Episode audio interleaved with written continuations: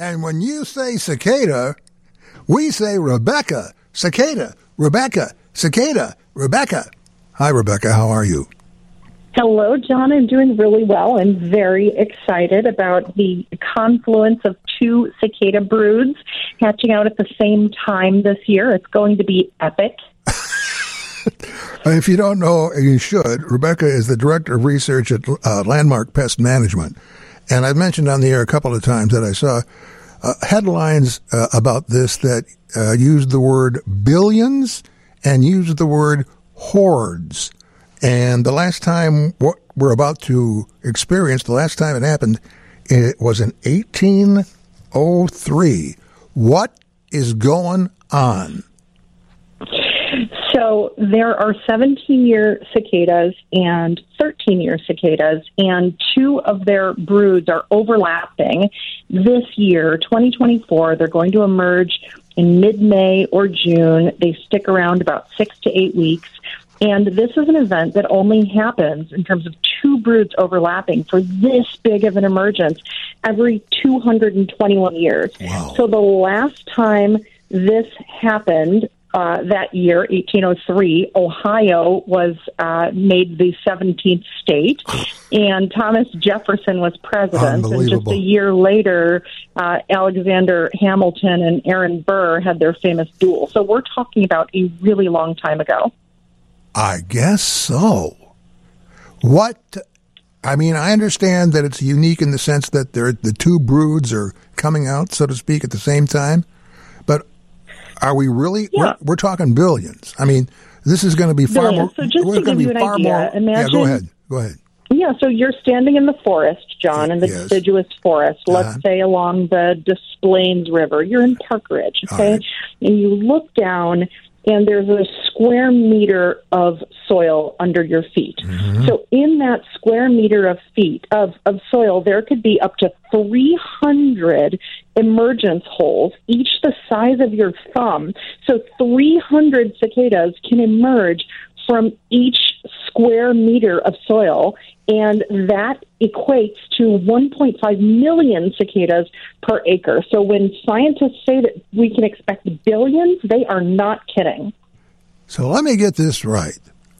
There's little holes in the ground that the cicada will come through to enter our environment. Is that right? Yes, yes, that's right. Because I'm- they're they during their lifespan Yeah. when they spend the 13 to 17 years underground, they're deriving nutrients from the tree Yeah. roots. So when they emerge, they're only there for one purpose. They're only emerging for one part of their life cycle. Can you guess what that purpose is, John? Yeah, um, of course. They want to mate. Yes. They want to mate. Exactly. Oh, everybody- exactly. So that's their time to reproduce. so, So- what happens is the males scream uh, in cicada. They scream sex from the trees, and the females flap their wings to Yeah. indicate their receptiveness, as if to say, "Hey, Saller." And then those two cicadas get together Yeah. um, and have a special hug. And then the female lays eggs. But the way that she does it is she has a little serrated blade on her ovipositor. This is a very tiny implement that they that the females have, and they do a little tiny saw into the bark. People are being, you know, a bit um, paranoid about what it's going to do to the trees. It's not going to do anything to the trees. The cicadas and the trees evolve together. You don't need to worry about the trees. So when the females use their little ovipositor to saw, they deposit the eggs. About 14 days later, the eggs tumble to the ground. The little tiny, barely visible nymphs burrow into the soil where they will derive some nutrients from the tree roots for the next 13 to 17 years until the next emergence. And that's the life cycle. They grow underground, I'm guessing. They do. Yes, they do. they go from being yeah. little wispy nymphs Yeah. to being, you know, the, about the size of your thumb. And then they come out, they're in a shell. So when you see the cicada shells, you know, adhering to the tree with a little split in the back, that's because that shell opened um, and the cicada emerged and dried its wings. It emerged in its you know reproductive phase, its adult phase, the way that you know we recognize them mm-hmm. with wings, and then it flies up into the trees, and uh, the males begin singing. You know, I have, uh, as I alluded to earlier, some articles uh, that caught my attention with the use of their verbiage. Um, hordes of thunderous, harmless cicadas are coming. It's normal to feel a little dread. what do you think about that? Well, I think anyone who plans a backyard wedding between, you know, May and July and plans to hear each other or have their guests hear them or make a videotape of that really? wedding, yeah, they should be feeling a lot of dread. But I think the rest of us should feel, you know, gratitude and fascination. They're really cool and we're really lucky that the environment is, you know, healthy enough to support them. Uh, it's it's a good indicator, and it's very important for birds and for wildlife to have this boon to their food source. We're going to end up with our environment being healthier following this event than we are going into it because it's such a great food source for birds and other wildlife. Putting cicadas into perspective when we come back on 720 WGN. I was uh, Rebecca Fyffe is with us. We're talking about uh, the hordes of cicadas that are coming our way this spring, and I went looking for horror movies about cicadas. Uh, I, at least in my brief research, I didn't find any. I thought there would be.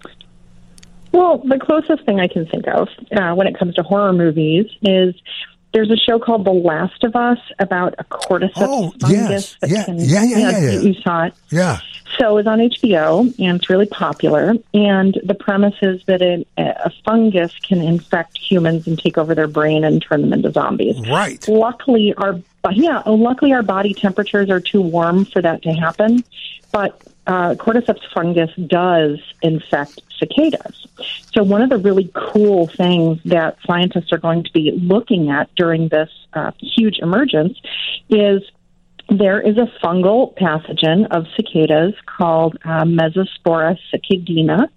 And the way that it works is a male that is infected with the fungus, is colonized with the fungus, will call out um, and uh, or he will uh, hear the call of another male. And where the females will flutter their wings to indicate receptivity he will flutter his wings mimicking a female to attract other males to him so then when they bump into them he spreads this spore to them and this actually does take over the cicada it it replaces its whole uh, abdomen with a plug of fungal spores, Whoa. and then that cicada goes and bumps into another one. And so there really are, you know, zombie fungus cicadas. What is the end of that? I mean, where does that all lead? Well, I mean, entomopathic or entomo, you know, philic fungi um, that prey on uh, insect species. Mm-hmm. Uh, this is how they reproduce, and you know, a certain amount of the cicadas are controlled by this fungus, and it's just part of you know the natural cycle of life. So those cicada have a limited lifespan. Uh, they may, you know, live to breed before yeah. they succumb to the fungus, so it doesn't necessarily, um, you know, reduce their ability to have offspring, uh, but it it um, takes them over. So it's just really interesting that not only do birds and wildlife, you know, use cicadas as a source, but they have mm. this fungi that's also co-evolved with them. So there's just so much for um, us nerds uh, in the scientific community to study about cicadas. So we're really excited, but not everyone is excited. Yeah. We've already gotten our first calls. Wait a minute. Hold on a second. Service. Yeah. I think something's coming. Wait a minute. Yep. There it is. Just a little cicada noise. I'm sorry. A, a cicada came into the studio early on its way to a hole in the ground, um, which I think is right over there. Um, so you were saying, I'm sorry, Rebecca, you were saying what? That's quite all right. So um, we got our first call at Landmark Pest Management from a potential client who was really concerned and wanted to know what they could do to prevent um, cicadas from being in their yard. They really don't want it to happen. So they wanted to know if maybe we could come out and apply a pesticide that has a repellent effect or, you know, wait until they get there and then come out and apply a pesticide. So I was able to get on the phone with this caller and let them know that no one should apply a pesticide when it comes to cicadas. That the only, you know, economic concern um, or the only way they could be remotely harmful is if you have uh, orchard seedlings of little baby fruit trees, then the only thing that you do is put some netting over those to protect them. Under no circumstances would anyone apply a pesticide for cicadas. So if someone lives in an area where these get really outrageous and you have to actually walk through a couple inches of them, Oh, my- we're going to get out our snow shovels, right? What? In May, June, and July. You're kidding. And we're going to shovel the cicadas, but no one, no one needs a pesticide. No one needs a pest control company for cicadas. So, um, you know, if you're lucky enough to live where they're uh, really, really emerging, you know, 300 per square meter, then uh, you might need to shovel the cicadas. Shoveling Or, you know, cicadas. Shoveling them. shoveling cicadas. Shoveling. There are Yeah. that many cicadas that you can use a shovel. In some areas, yes, you will be shoveling cicadas in some areas. My God. What? Yeah. I had a, a couple callers, Rebecca, just call over the, the course of the segment and ask, is there a way that they can maybe, if they live near a wooded area, is there a way that they can get some sort of repellent to maybe keep them off their porch or something along those lines? No, there's nothing. You would just physically Good answer. remove them. Good You answer. can, you can do that with your shop vac, Okay. or you can do that with Oh a my- snow shovel. Well, good to know. Thanks, Rebecca. yeah. Shoveling cicadas, shop vacuuming the uh, cicadas. Wow. And this is like, this is like the uh, Super Bowl for you. This is cicada Super Bowl, isn't it, Rebecca? I love it, John. I'm going to host a gourmet dinner, and uh, I don't trust that you'll come, but I'm going to invite you. I'm going to partner up with some chef friends and host a cicada dinner at my home where uh, we are going to make various menu items out of cicadas because they're edible and they're rumored to be quite delicious. So, Rumored. Uh, should you like to join us for Rumored. cicada Rumored dinner? to be, uh, yeah. Uh, a cicada dinner. Yes. Uh huh. Well, I mean, they eat chapulines, the grasshoppers in Yeah, okay. Mexico, and those are really good. If you Yeah. those. I I haven't tried them, but I'll take your word for it. Man, this sounds more incredible with each sentence that you, each fact that you bring out. I mean, it's going to take me a while to get over the idea that I may need to shovel cicadas or use a, a, uh track vac. I mean, Cicada, cicadas in the half shell? uh, yeah, right. Cicada souffle? Just kidding. I'm only kidding. I, of course you are. So, uh, Rebecca, if people want to get a hold of you um, and use your expertise for their well-being, what can they do? We're on the web at landmarkpest.com. That's landmarkpest.com. Um, or we can be reached by calling uh, 187. I'm sorry, wait. It's uh, 773 614 7378. That's 614 7378 with uh, with a 773 area code. Now, uh, Brandon told me that uh, you know I'm in the studio and that uh, you would love to come into the studio tonight, but uh, you were otherwise occupied doing what? I was waiting for a delivery of live insects because I have an insect zoo, and an entomologist in Arizona was shipping death feigning beetles to me that, um, you know, once you touch them, they flop over and put their legs up in the air and play dead for an hour. So they're really fun for kids. So I take them out and show them to children's groups. But while I was waiting for my death feigning beetles to arrive, Yes. my Madagascar hissing cockroach had a brood. So she gave birth to 60 nymphs. So you're an Uncle John, and we're going to need 60 pairs of little booties knitted stat. Cockroaches, right? Is that what you're saying? Cockroaches.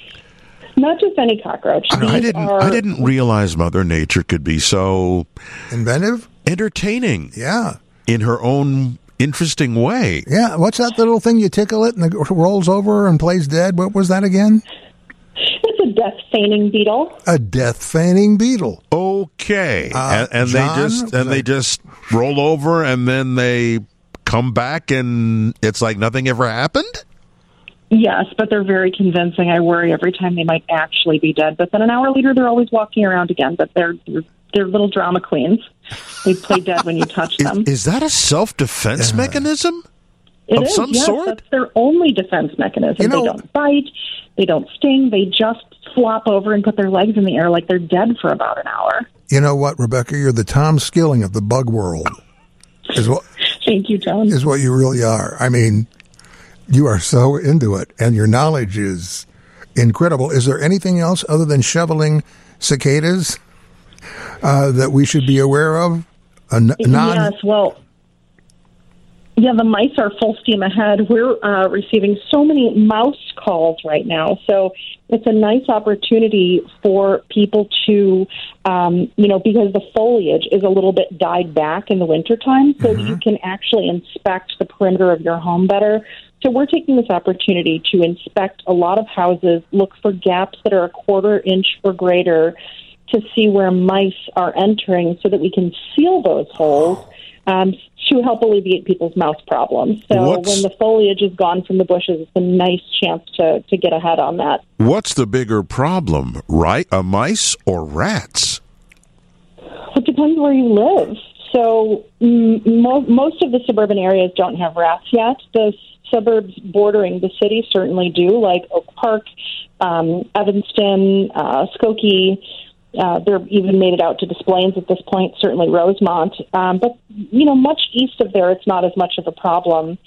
Uh, I'm sorry, much west of there, it's not as much of a problem. But in the city, rats are definitely a problem, especially when they emerge from, you know, breaks in sewer pipes and come through the slab or the foundation wall. We actually have a special team that um, is experienced at determining how rats are entering and sealing them out. And we have tricks like, you know, rats can actually swim through wet cement. So we get a lot of calls from people who say, Excuse me? Wow. yeah, they can swim through wet cement. I've seen it with my own eyes. So we get calls from people saying, you know, I poured cement where, you know, the rats were coming through my slab and they came right through it. What can you do? Well, we know that we have to layer expanded steel with the wet cement when we put it in, Yeah. else before the cement is dry, the rats can literally swim through it and breach that. Real quick, uh, we've got like 30 seconds, but 630 text line.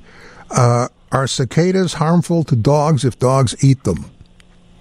They're not. So they're Good. totally non toxic. There you go. However, just like a dog could choke on anything, Mm-hmm. they can get a little catchy, you know, in the mouth or throat if the dog eats too many of them. All right. Well, this has been quite the conversation. Uh, Rebecca, you know, we'll stay in touch. Thanks for being with us. Thanks, John. I hope you'll come to my cicada dinner. Okay. Thank you.